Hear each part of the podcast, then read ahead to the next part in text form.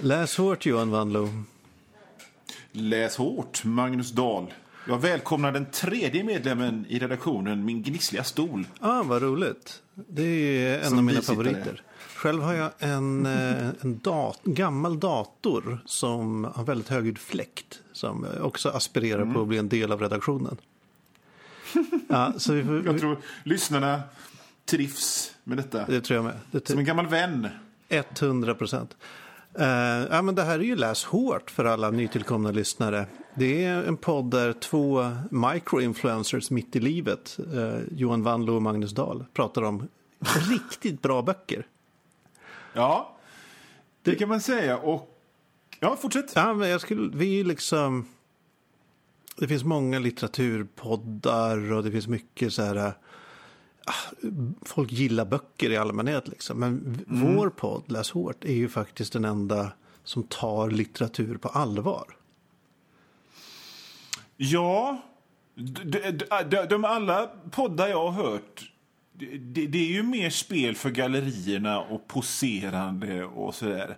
Vi gräver ner våra kraftiga fingrar i, i om litteratur var en så här jordig lövhög och så kastar vi oss upp och så luktar vi på allt. Ja. Det är vad vi gör i Läs hårt. Precis. Alla andra bokbloggare, bokpoddare, de är så här, åh, man får inte stöta sig med förlagen och så där, för då får vi inte gratis böcker skickade till oss. Eh, Men vi, vi pissar Vi- på förlag. Fuck off! Förutom de förlagen som, som visserligen förlägger mina böcker då. Ja, ja, förutom Men, dem eh, såklart. Ja, Det är det bästa. ja. Men det finns alltid Det är undantag. typ en sju stycken. Ja. Så eh, i princip alla Sveriges förlag älskar vi. Men, men, eh, men de andra småförlagen, de pissar. vi, det här är en podd som sparkar neråt. Det ska, det ska ni veta. Um, apropå sparka neråt. Ja. eh, The Wheel of Time, känner du till den gamla bokserien? Jag känner igen namnet. Det är ingenting som har lockat mig. Det är ju en av de stora, klassi- numera klassiska 90-tals fantasy-serierna. Som liksom var en Ja. stor del av den här fantasy-boomen som i alla fall drabbade Sverige på 90-talet. Just det, de här tjo- tjocka inbundna böcker som inte hade liksom pappflik runt utan det var tryckt rätt på kartongen. Precis. Barbar. Boris-teckningarna. Ja, det, det är väldigt märkligt. Eh, den serien, skriven av Robert Jordan som började skriva den typ 92, eller jag kommer inte ihåg exakt årtal. Sen dog han efter typ del 7 och då tog Brandon Sanderson över och skrev klart det för ett par år sedan. Ja. Eh, det är en bokserie som jag liksom började läsa i slutet av högstadiet. Och Ja. slutade läsa för två år sedan kanske.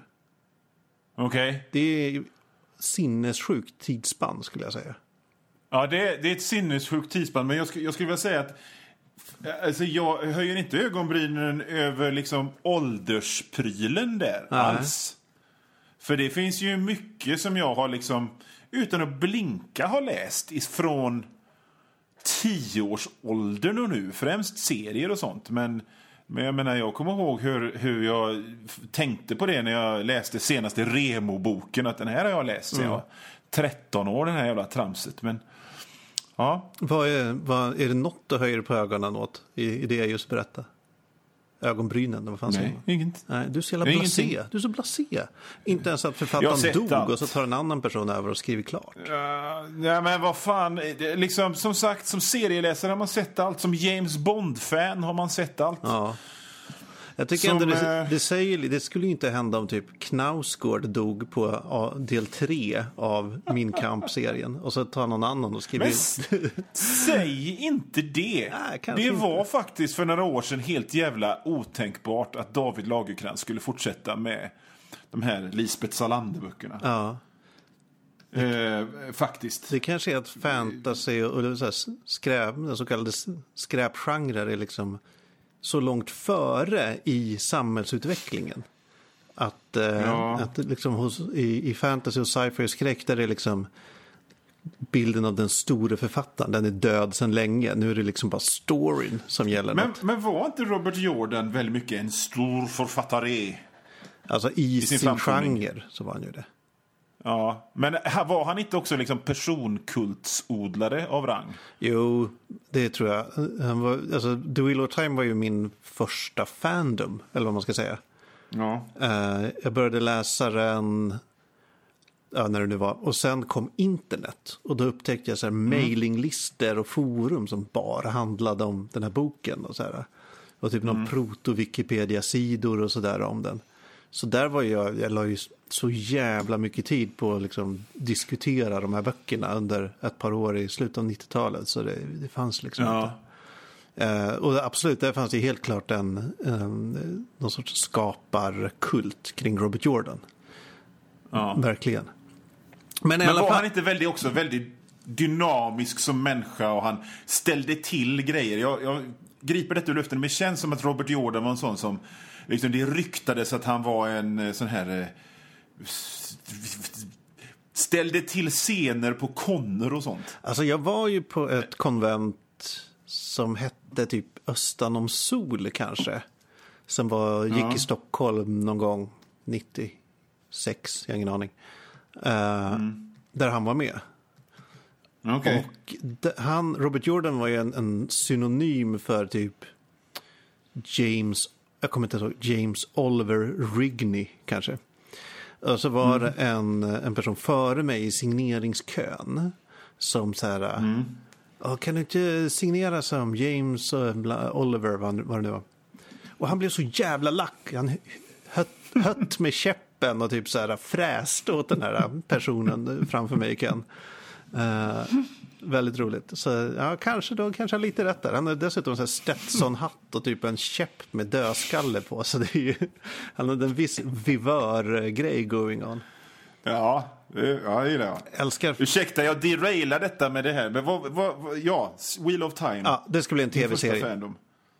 Okej. på Amazon någon gång. Och, jag vet inte, två år kanske.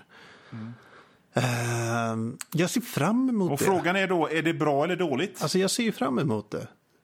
För jag tänker att det är en, böckerna är så jävla spretiga och konstiga och sådär långa och trampa vatten och en miljard karaktärer och sådär. Jag tror storyn skulle tjäna på liksom ett schysst tv-serie-treatment. Bli kapat bara. Bort med böset. Det är vad jag tror. Men du, du, som, du som kollar på Game of Thrones och även har läst Game of Thrones. Hur har de, alltså jag fattar det som att de också är spretiga och bösiga och massa, massa, massa, massa löst kött som, som, som skär bort. I en tv-serie som jag ändå fattar är ganska spretande och bösig i sig själv. Hur tycker du de har lyckats där? Jag tycker de har lyckats bra. Faktiskt. Med tanke på vad de hade att jobba med. Det är ju liksom ett... Det är ju ett jävla företag. För, kan jag tänka mig att komma liksom blank till den tv-serien och försöka hänga med i vad fan alla är för människor. Det är liksom så oerhört mycket folk. Eh, Och då är det liksom bara en bråkdel av vad som finns i böckerna. Men med det sagt så är nästan alla, alltså nästan alla karaktärer i nästan alla böcker är ju så här oviktiga. Om du fattar vad jag menar. Ja. Det finns några som är viktiga och all, alla andra är ju liksom bara utbytbara bollplank på många sätt. Jag vet inte, det är bara en Ja. känsla jag har. Eh, ja, Men nog om Wheel of Time, jag ser lite fram emot det. Men också att det kan bli så jävla dåligt så det, det finns inga gränser. Ja, jag, alltså jag tänker på det ibland. Jag har säkert tagit... Jag, jag, alla lyssnare vet ju vad jag tycker om det där. Tv-serier och sånt. Men jag, jag kan känna nu, för att jag har inte läst Marvel-serier på ett tag och så började jag läsa Marvel-serier igen för bara några dagar sedan. Jag tog tag i min bunt. De har inte lockat mig och det har varit en massa kontrovers. Dels har det varit en massa kontroverser kring Marvel kring, eh, kring de har betett sig illa mot skapare som har med diversity och sånt att göra. Och massa sånt jobbigt skit. Och sen så har det varit alla de här filmerna och tv-serierna så att, som jag har känt har påverkat min, min känsla för Marvel. För min känsla för Marvel kommer ju, liksom, den bottnar ju i i serierna och John Buscema och John Byrne och, och, och liksom Fantastiska fyran på 70-talet och sånt. Så det har varit lite svårt att komma tillbaka till, ja men nu, fan, nu läser vi, nu ser vi vad Spindelmannen gör och så skiter vi i allt. Jag tänker att, att det där, allt, allt sånt där kan, kan påverka ens upplevelse och grejer. Jag tänker på hur på 90-talet det snackades om att det skulle göras en film med Love and Rockets och hur, hur tacksam jag är idag att det inte finns någon jävla film med Bridget Fonda och Janine Garofalo om, om Love and Rockets som bara stinker som en stor bajshög i Love, Love and Rockets tidslinje. Liksom. Men, men. Ja, jag, jag, jag fattar. Det, det, ja, jag, jag har inget mer att säga egentligen om uh, serietidningar versus film just i detta ögonblick. Nej. Uh, jag vet att det är ett väldigt känsligt ämne för dig, så därför är jag varsam med att ta upp det. För jag vill liksom inte att du ska börja gråta eller något sånt där. Men, men jag måste bara säga innan jag, innan, jag, innan jag tar över så måste jag säga att det här, det här jag, jag tänkte när du pratade om de här sp, sprutande, sprudlande, episka jävla långa fantasyromaner tänkte jag, men fan, varför är just fantasy sånt? Men så kom jag att tänka på att det, men det är det ju inte alls. Det fanns en speciell sorts litteratur sådär i mitten på 80-talet, gärna historisk och gärna om släkter så här, som krigets vindar och, och den här eh, nord och syd och, och, och sånt där som pågick i all evighet och det var blodshämnd och kusiner som hämnades från folk som var med i bok nummer ett så hämnades de i bok nummer 17 två generationer senare. Just det. Fan, det, det, jag kan känna ibland, nu när du pratar om liksom, vilket sug jag har att liksom vilja götta in mig i en sån värld. Alltså det är ju väldigt Ja, härligt. ja. Det är härligt. Det tar, sin, Ja. det tar jävla tid, men det är härligt liksom. Det är det verkligen. Mm. Men, men, Vad har du på hjärtat? Jo, jag, jag tänker så här att, att eh, Läs hårt var ju lite på fallrepet ett tag och det hängde mycket med att jag inte hade tid att läsa. Och en av anledningarna till att jag inte hade tid att läsa var att jag hade så jävla många intressen att jag liksom inte hade tid med någon av dem. Jag fick kolla på lite wrestling där och jag fick spela lite tv-spel där och jag fick läsa lite serier där. Och, och då, till slut blev det ingenting gjort. Du vet, liksom, man hade en två timmar över när alla andra har lagt sig och, och lä, läxorna lästs och huset städats. Så, så, så, så blev det bara, jag var så trött så att jag lyssnade på Spotify och sen somnade jag. Så att jag fick liksom akt, jag, jag kom på att jag var tvungen att, jag var tvungen att aktivt liksom skära bort intressen ur mitt liv. För att kunna ha några intressen överhuvudtaget. Så att jag, jag har inte spelat några tv-spel på ett halvår. Och jag har inte kollat på någon wrestling på, något, på, ett, på tre månader någonting. Hur känns det? Och plötsligt är det som, ja det känns konstigt för att det är så jävla ingrott i min, tv-spel är väldigt lätt att, att skära bort för mig. Eh, av någon anledning. Det, det saknar jag inte alls. Wrestling kan jag känna att det var så ingrott i min identitet på något sätt. Men var det det medvetna här, sig- Var det liksom aktiva val att det blev just tv-spel och wrestling? Eller liksom hände ja, det ja, bara? men det fick vara det liksom. Ja, nej, det fick... Det, det, det var... Ja, i, i tv-spel så kände jag nej, vi har inte tid med det här, bort med det. Wrestling så var det mer att, att jag satt så här, okej, nu ska jag titta på den japanska galan och så har det varit ett nytt avsnitt av Ring of Honor och så var det en ny WWE-gala här då. Oj, jag ligger redan två galor bakom.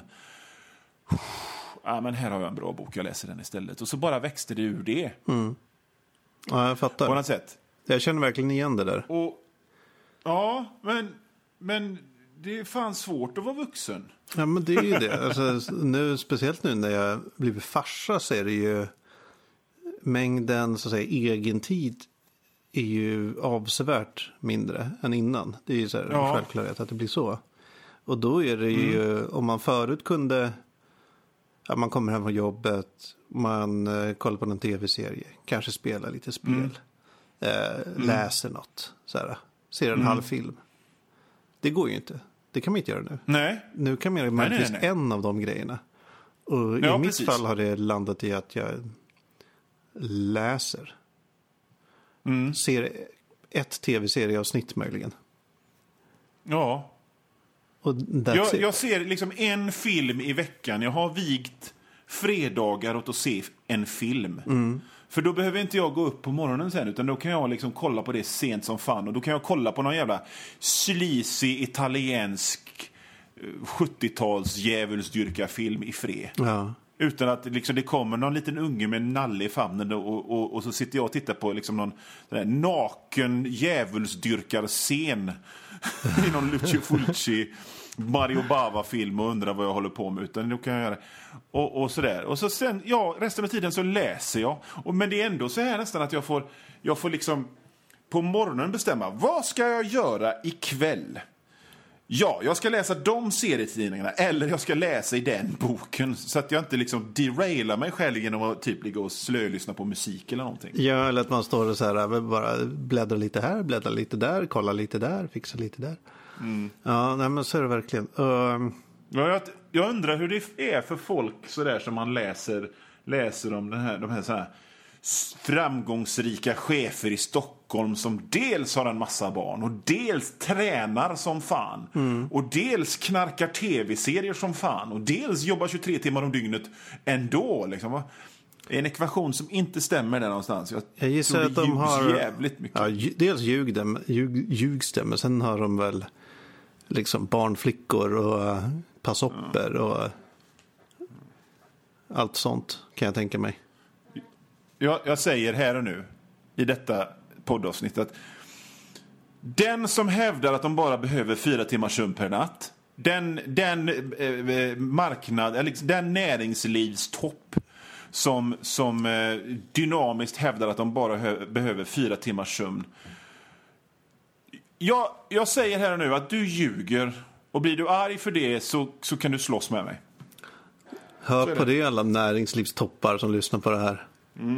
Kanske är Har några. du läst något bra på, sista tiden, Magnus? då? Ja, jag, en sak till som jag har i, i åt, angående din så här att man prioriterar bort grejer. Det är att jag funderar på hur man kan liksom maxa den tid man har.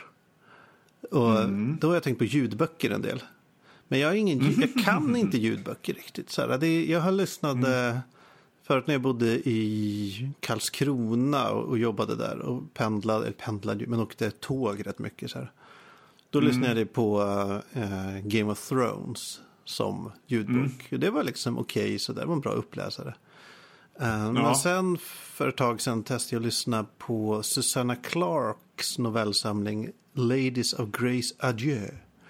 Eh, hon, hon som skrev eh, Jonathan Strange och Mr. Norrell. Där, det var Ja, så ja, jävla dålig uppläsare. Alltså det liksom gick inte. Det var som att så här, någon parodierade en eh, så här, Jane Austen-tant. Så lät det. Fy fan det var, vad jobbigt. Ja, det var så, och så var det liksom dålig ljudkvalitet också, så lite brusigt. Ja. Så jag bara, Nej, det, nej, nej, nej, nej, det gick det inte. bort. Och så kollade jag så här, okej, men det här kommer ta 12 timmar att lyssna på den här novellsamlingen som är liksom 200 Mm. sidor kanske, max. Eh, det kändes bara så här, varför skulle jag göra det? det går, Ja. Och sen inser jag så här, men hur fan, hur hittar man liksom vettiga ljudböcker? Dels är det så här som att välja en bok, att det måste vara så här, något man är intresserad av eller något som verkar bra. Och Ja. så. Men sen hela det här, äh, hur kan, man, kan jag prioritera att lägga 50 timmar på någon jävla tjockisbok? Och hur, Ja, hur finns det liksom så här uppläsar recensionssajter där man vet vilka som är bra uppläsare? Eller hur, hur fan gör man? Ja. Alltså, det är ju helt klart så att, eh, att, att det är ju mer parametrar man måste ta hänsyn till när man väljer ljudbok. Precis som du säger. Och, och, och läsaren är ju jätteviktig. Och jag har väldigt svårt att, att sätta fingret på vad som är en bra uppläsare. För att jag har ju hört sådana böcker som är skitbra för att läsaren är väldigt, har inlevelse och Ernst-Hugo Järegårda sig. Och jag har hört böcker som är skitjobbiga för att de gör just det. Och jag har hört böcker där de bara pratar som en robot och det har också varit bra. Och det har också varit skitjobbigt. Fan vad svårt. helt enkelt. Ja, jag vet ju att till exempel på Scribd, tjänsten Scribd, så, så eh, där står ju uppläsaren ihop med författarnamnet. Och man kan ju lika gärna klicka på, på uppläsarnamnet för att se vilka böcker uppläsaren har läst. Just det, ja, det är ju smart. Så hittar man För en att- uppläsare man, man gillar så kan man eh, köra på det. Det är Ja. intressant. Och sen, sen för mig är det väldigt mycket så här att det, boken kan inte vara för lång. Nej. Alltså det måste vara max 10-11 timmar och det är övre gränsen. Liksom det bästa är om de är 6-8. Det är ju inte så mycket böcker som är det. Det är ju typ gammal pulp, gamla äventyrs och James Bond-romaner och typ ny, nyskriven sån här finlitteratur Ja. som är det. Ja, För att eh, när det sticker iväg åt 16 timmar så tröttnar jag till slut och tappar jag fokus även hur jävla bra den är. ja, det går ju inte. Alltså jag tänker så här, något jag kan lyssna på istället för att lyssna på en podd när jag går ut och går med barnvagn. Alltså typ så tänker jag. Och då kan det ju vara... Mm. Men jag har Ja, fortsätt. Fortsätt. Ja, nej, men jag har, jag har också... Liksom, jag har lyssnat i period, jag har periodat på ljudböcker. Och jag, jag har faktiskt... Den senaste två månaderna har jag lyssnat mer på ljudböcker än vad jag har gjort på flera år. Men det är mest för att alla poddar har jag tröttnat på poddar. För att nu tycker jag liksom alla, alla bra poddar, folk säger liksom samma grejer i dem. Det är samma bakfulla komiker och, och samma gäster och, de, och liksom alla wrestlare i alla wrestlingpoddar de är ungefär likadana. Och så där. så jag har liksom ledsnat på poddar. Och, och om man till exempel som jag sitter och ritar så, så, så, så kan man liksom när man kommer in i the groove så kan det vara gött med någonting som håller på i tre timmar istället för någonting som bara håller på i 50 minuter. Så att jag... Ja, jag fattar. Alltså, har du tänkt på... Alltså, har du läst en bok i papper så att säga och vid, vid något annat tillfälle lyssnat på den någon gång? Nej. Jag gjorde ju det med, med Game of Thrones. Då hade jag ju läst dem för länge sedan. Och så lyssnade jag om på ljudbok. Och det sjuka var att alltså, jag, jag la märke till helt andra saker. I liksom berättelsen eller i språket. Typ när Ja. jag lyssnade så var jag mycket mer känslig för här, upprepningar. Jaha, nu säger de eh, a boy eller a man grown igen. typ. Ja, ja, Och så, här, men det, och så, det här känns som de säger typ en gång var 50 minuter, den här frasen. Liksom. Något jag inte alls tänkte på när jag läste boken liksom, i, i bokbok. Nej. Väldigt intressant. Jag, jag vet inte hur du, hur du läser, men jag, alltså, är det en författare som jag läst mycket så blir det gärna faktiskt att jag... Man lär ju sig den författarens rytm på något sätt, så då blir det att man hoppar över en hel del. Ja, det kan hända. Alltså man, man, man, man, man skummar kanske slutet av sidan eller när man märker att den här personen kommer in i en så här typisk harang som man har läst hundra gånger förut. Ja, det är sant. det är så- ju mycket så- svårare att skum, skumlyssna liksom, på en ljudbok. Är, Ja. Där är man mer utelämnad, bara rakt in i hjärnan. Liksom. Men jag började lyssna på Harry Potter till exempel, Ja. som ljudbok. Så att jag lyssnade på de tre första böckerna och det var ju helt okej att sitta och rita och lyssna på Harry Potter. Ja. Men sen så, så fick jag inte tag i de vidare böckerna som ljudbok så att jag, jag läste själva boken och det var ju fruktansvärt ointressant. Det var ju Jaha. skitdåligt. Det var ju asjobbigt tyckte jag. jag Alltså- eller inte asjobbigt, men det var bara... Fan vad futtigt och ynkligt och torftigt och o... Ofräckt och det här var. Alltså J.K. Rowling har gjort mycket, eller jag gillar Harry Potter på många sätt, men det hon är riktigt Mm. dålig på, det är liksom actionscener. Strider Ja. och liksom action. Hon är Ja, så ja, ja, ja. oerhört dålig på det. Det är liksom en plåga att läsa så här när Har- Harry och Ron och vad de heter håller på och pekar stavar mot olika eller Slytherins liksom. Ja, men det är ju astuntigt. Och det är just, just de, här, de här barnsliga grejerna funkar inte i act- actionscener när de viftar med sina löjliga trollstavar. Ja, det, det, är, alltså det är ju svårt att ta så här super... Alltså barnboksgrejer, alltså barnbokskoncept som trollstav. Att man pekar och säger ett ord och så händer något. Och sen ska det liksom utvecklas och bli så mörkt och vuxet under liksom Ja. X böckers tid. Men det, Men det funkade med en, en skådespelare som läste med inlevelse och på The Queen's English. Ja, ja det kan jag tänka då, mig. då, då funkar det jättebra liksom. Ja, intressant. Du, du frågade vad jag Mm. hade läst på sistone. Ja! Ja, eh, Jag är supernyfiken på vad du har läst. jag har läst eh, senaste versionen av Vampire the Masquerade, rollspelet. Just det. En, en tjock bibba eh, som är då typ version 5 av ett spel som ursprungligen gavs ut så här på, kan det ha varit 92, 94 kanske, jag minns inte exakt. Däromkring. Nej. Eh, och som då var så här superstort och revolutionerande och liksom eh, eh, lite edgy och häftigt och så här lite farligt kanske till och med. Så. Eh, Jag spelade det jättemycket. Jag var inte edgy eller farlig det minsta. Men eh, det är kul att... Ingen, ingen som har spelat Vampire the Masquerade har varit edgy eller farlig, Magnus. Nej. Ingen. Ja. Jag har svårt att tro det. Eh, Jag vet inte, vi var bara ett gäng liksom, svettiga killar i ett rum. Liksom. Inget ont i det. Nej, nej, det är ju Men edgy och farlig, nej. Ja, precis. Farligt. Vad är farligt för dig? Uh, nej, men i alla fall. Det var uh, säkert tydligt uh, Anne Rice-inspirerad uh, urban vampyr fantasy. Typ. Alltså urban fantasy innan urban fantasy var en grej. Uh, Det var ångest, och det var svart och det var gott. Och det var så här, folk hade läderjackor kanske. Och solglasögon inomhus. Ja. Och så var det blod Ja, och, och- och, mycket eh, så här, ja, mänskligheten åh, och så där. Superhäftigt. Kråsskjortor, va? Vad sa du? Kråsskjortor och lockigt hår. Tom Cruise i filmatiseringen av Interview with the Vampire. Var det den? Lite åt det hållet. Looken. Och att så här, Ja. man var ett monster. Och det var så här, man, det man, hade man ångest över. För att man var ett monster. men man kanske var god egentligen, men man var ett monster. Alltså den grejen. Eh, och till det här var det liksom en väldigt här, fascinerande mytologi.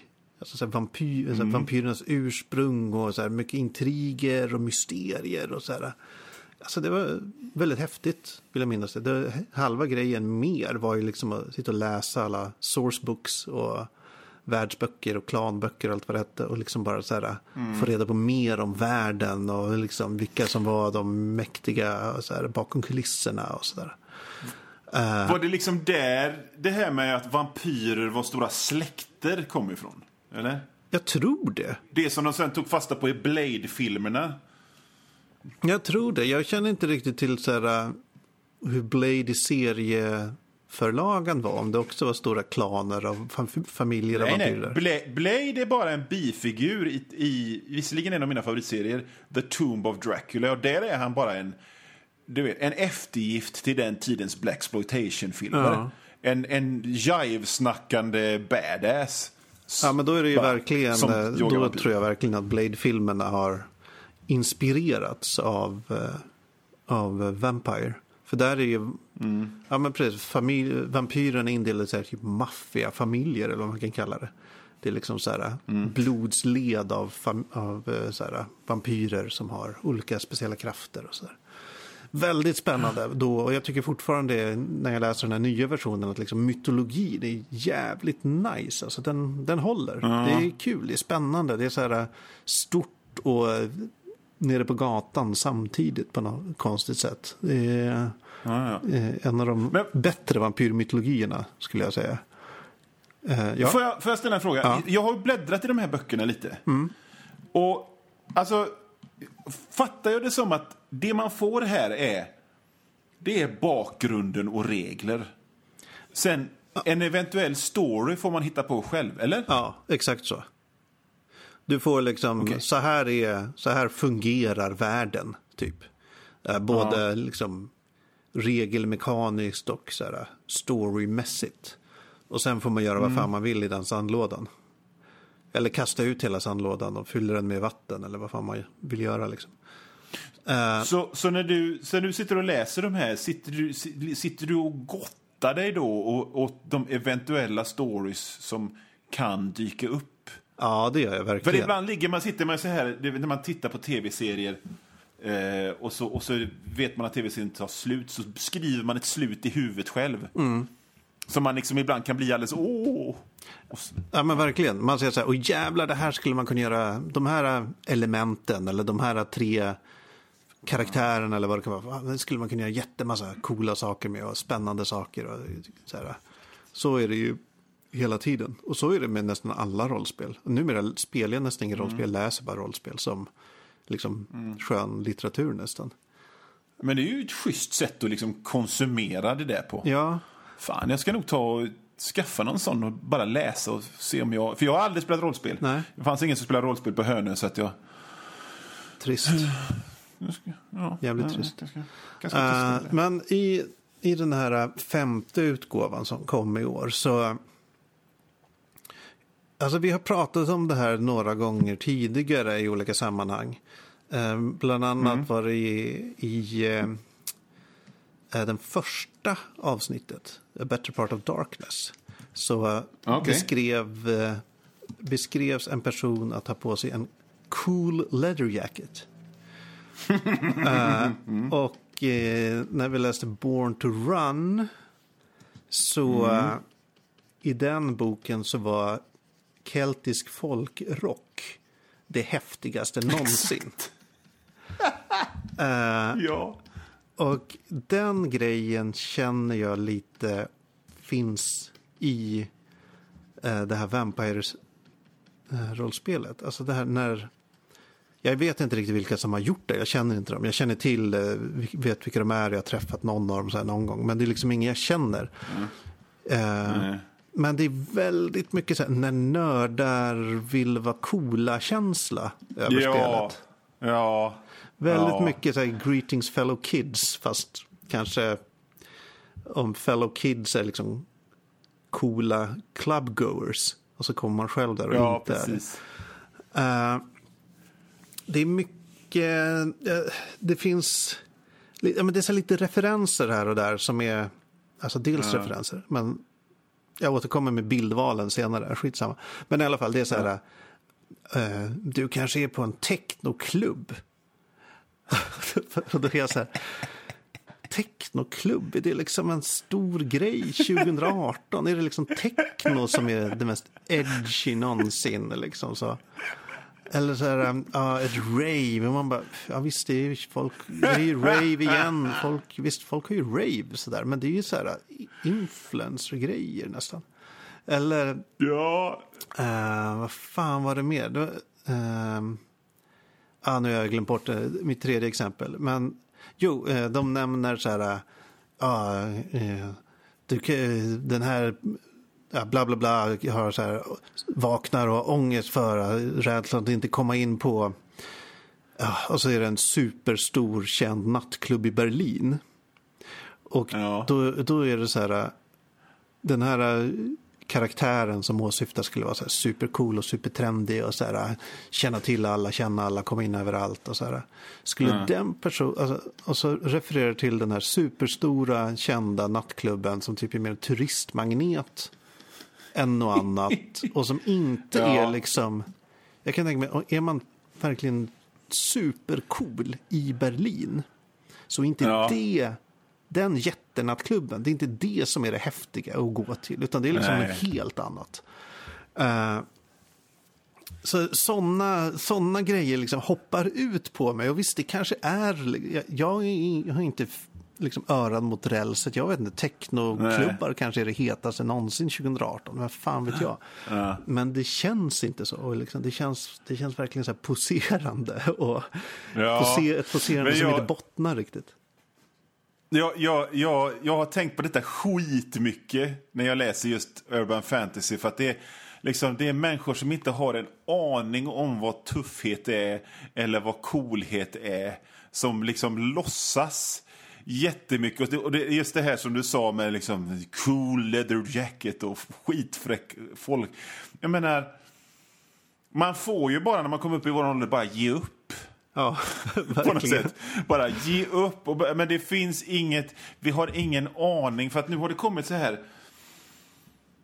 Jag inbillar mig liksom att jag hade koll och visste tyckte, nej men, men läderjackor, jeans och motorcykelboots är jätteute. Ja, Ja, men sen noterar jag liksom när jag var på Galagofest häromsistens och alla är födda på 90-talet liksom, så att folk har på sig de kläderna ironiskt nu. Liksom, det, det, finns två sorters personer som har mockajackor i Göteborg. okay. Och det är, det är 65-åriga gubbar som köpte de här bruna mockajackorna 1985 på allvar och var tuffast. Och sen har de inte tagit av sig dem. Dels är det dem, och dels är det folk födda 1996 som har dem ironiskt. Så ja, det... det... är bara liksom att hålla upp händerna och backa och bara, nej, glöm det. Inget. Inte ge sig in i matchen. Ens, nej. nej. nej, verkligen inte ge sig in i matchen. Uh, hela den här uh, känslan ni pratar om i senaste Vampire förstärks av att all, nästan alla illustrationer är så här, fotografier av mm. eh, ja, men så här, vampyrlajvare, typ. alltså, alltså, det är väl snygga fotografier, så det är så här väldigt välproducerad och liksom snygg bok. Så. Men det är ändå så här, ja. ah, här är någon som har klätt ut sig till vampyr och det ser ut liksom... Ah, det ser ut som någon... Ja, det, det liksom funkar inte. Alltså det är bra utfört, Nej. men det är så här... Ah, ja, det, jag får det känns dåligt när jag tittar på det. det, det, det var, så... jag var på galapremiär, detta var väl 2002 eller 2003 någonting. Eller om det var 2004, på filmen Van Helsing. Ja. Och då hade den kommersiella radiostationen som då bjöd in till detta hyrt in Vampire the Masquerade-lajvare som liksom skulle gå ifrån eh, biografen till nattklubben sen och liksom vampyrlajva runt oss som gick, gick ifrån biografen. Åh herregud. Och det, var, liksom, och det var bara, ja, det var väl coolt tills de öppnade munnen och de här butterickständerna liksom stack ut. Och så var det liksom, ja, det var unga människor, unga tjejer. Och så såg man plötsligt den snubben som var 45 plus som var med bara, din jävla tafsare, gå hem. ja. ja, det är um, summa summarum att uh, det, går an, jag tycker, det går an att läsa att någon har en cool leather jacket. Men när man ja. ser en bild på vad någon tycker är en cool leather jacket och sen har liksom, du vet att de har lagt jävla mycket tid på att fota det här och styla och smink och liksom hår och mig. Alltså, och så är man mm. så här. Men det ser inte coolt ut alltså. Det ser inte coolt ut. Jag vill säga 40, jag kanske jag har ingen aning om vad som är coolt längre. Men i min Nej. bok, det här, det här ser... Det ser ut som någon som försöker alldeles, alldeles för mycket. Mm. Eller som så... de här med 50-åringarna med mockajackor. Att de bara har övervintrat. Det kan det också vara. Eller så är det en nivå av ironi som vi inte förstår för att vi är för gamla. Så kan det också vara. Det kan vara som sådana ryggmärkeshårdrockare idag liksom. Ja, ja precis. Det här kanske är det så. coolaste någonsin. Och jag bara inte fattar det, för jag är för gammal. Ja. Ja, herregud. Ja, ja. ja oh, en, en sak till. Jag, jag har också varit på, på bokfest. Jaha. Vad man kan säga. Uh, du slänger ju alltid med att du varit på olika så här Gallag och, och ja. diverse. Jag var på releasefesten för Johan Egerkrans nya bok De odöda. Oh, Väldigt trevligt. trevlig. Eh, jag har inte hunnit läsa den ja. än, men jag har bläddrat i den för det är mycket bilder och det gillar man ju. Och eh, ja, ja. Johan Egerkrans är superduktig. Det är vad ska ja, man säga. Det är riktigt snygga grejer. Så jag, jag, den kommer jag nog läsa till nästa gång, men mer om det sen. Vad har du läst mm. på sistone? Ja, ja, ett hedersomnämnande måste gå ut till boken uh, My Year of Rest and Relaxation av Otessa Morsfeg. Alltså. En bok som jag blev tipsad om när jag läste senaste numret av New York Review of Books. Men den handlar, om, eh, den handlar om en kvinna som, som bestämmer sig för att sova bort ett år. Det var så och, och hon, det är jätteroligt, det är roligare än vad det låter för att hon är så fruktansvärt cynisk och det är en sån otroligt härlig människoföraktande elegant humor i det hela. Okay.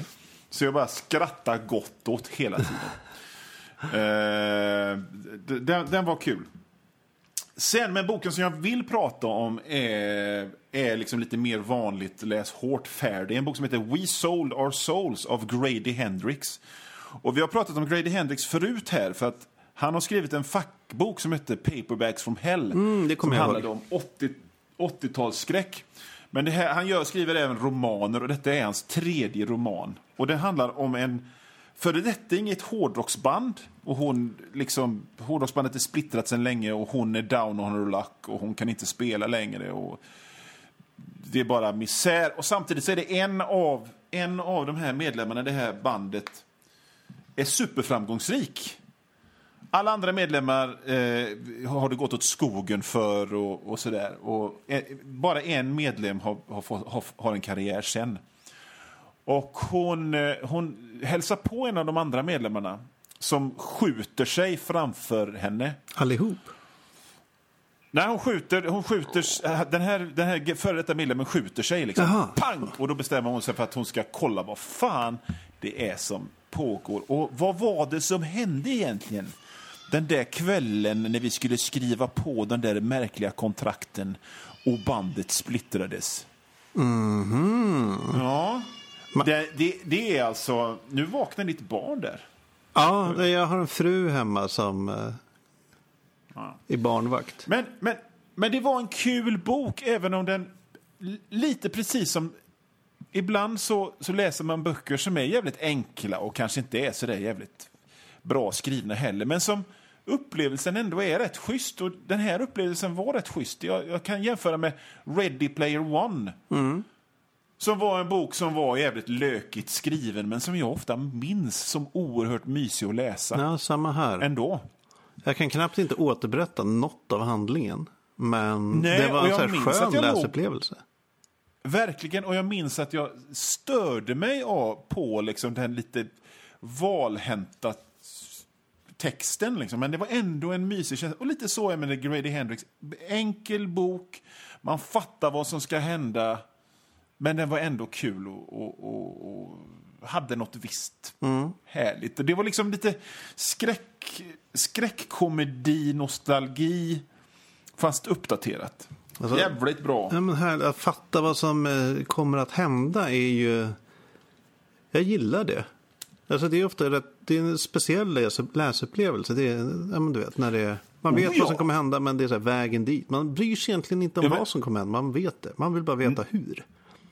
Ja, men det är ju, alltså, herregud, läsa serie, alltså böcker med återkommande huvudpersoner. Ja. Det, den är ju, det, det är liksom, Det är så här, hur ska de ta sig ur hur- knipan? Inte, inte om, så att säga.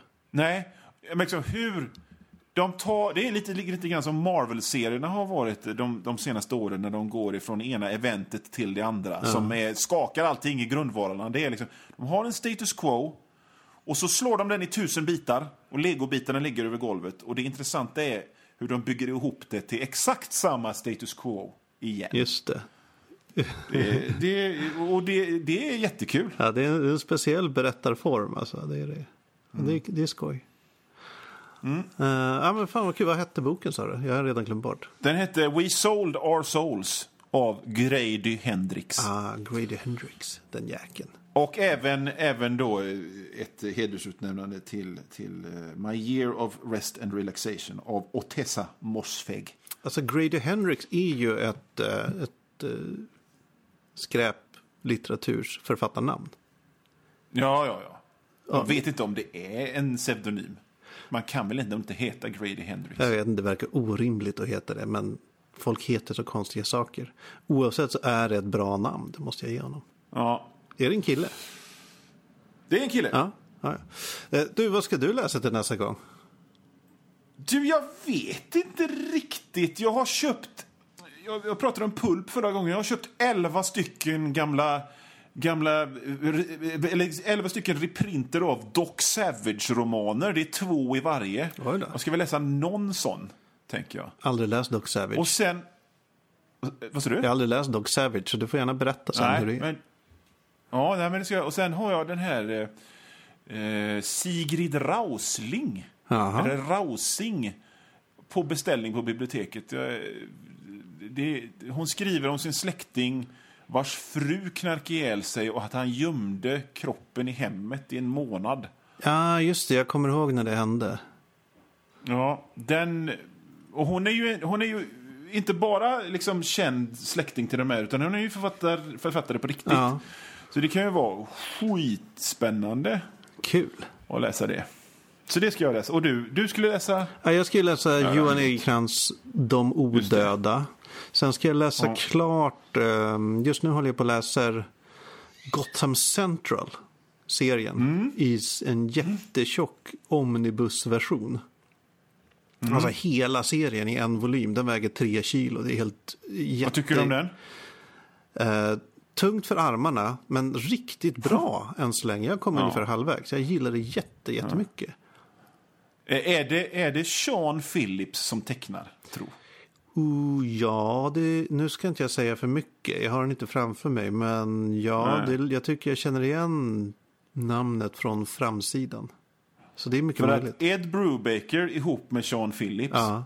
Ed Brubaker som skrivit Gotham Central, Ja, just det. Det är det. Är det väl? Han, när han lämnade superhjälteserier efter eh, DC och Marvel så, så har ju han gått ifrån klarhet till klarhet ihop med Sean Phillips med sina serier. Kul. De gjorde en serie som heter Fatal. De gjorde en serie som hette, ja, jag kommer inte ihåg den men det handlar om filmindustrin i Hollywood. Ja. Och de kom med en, eh, de har gjort en serie med, med liksom, som heter Criminal, som är noir. Så, så liksom fyra nummer av, eh, av någon story och så är det ett uppehåll på ett år och så kommer fyra nummer av en helt annan story. Lite som Sin City fast fan så mycket bättre. Kul, det måste jag kolla upp. Ja, så, och nu senast så kom de ut nu faktiskt med en graphic novel som heter My Heroes Have Always Been Junkies. Ja, ja, Skitbra grejer. kul. Måste kolla. Mm. Eh, Men så länge, läs hårt Johan Wanlo. Läs hårt Magnus Dahl.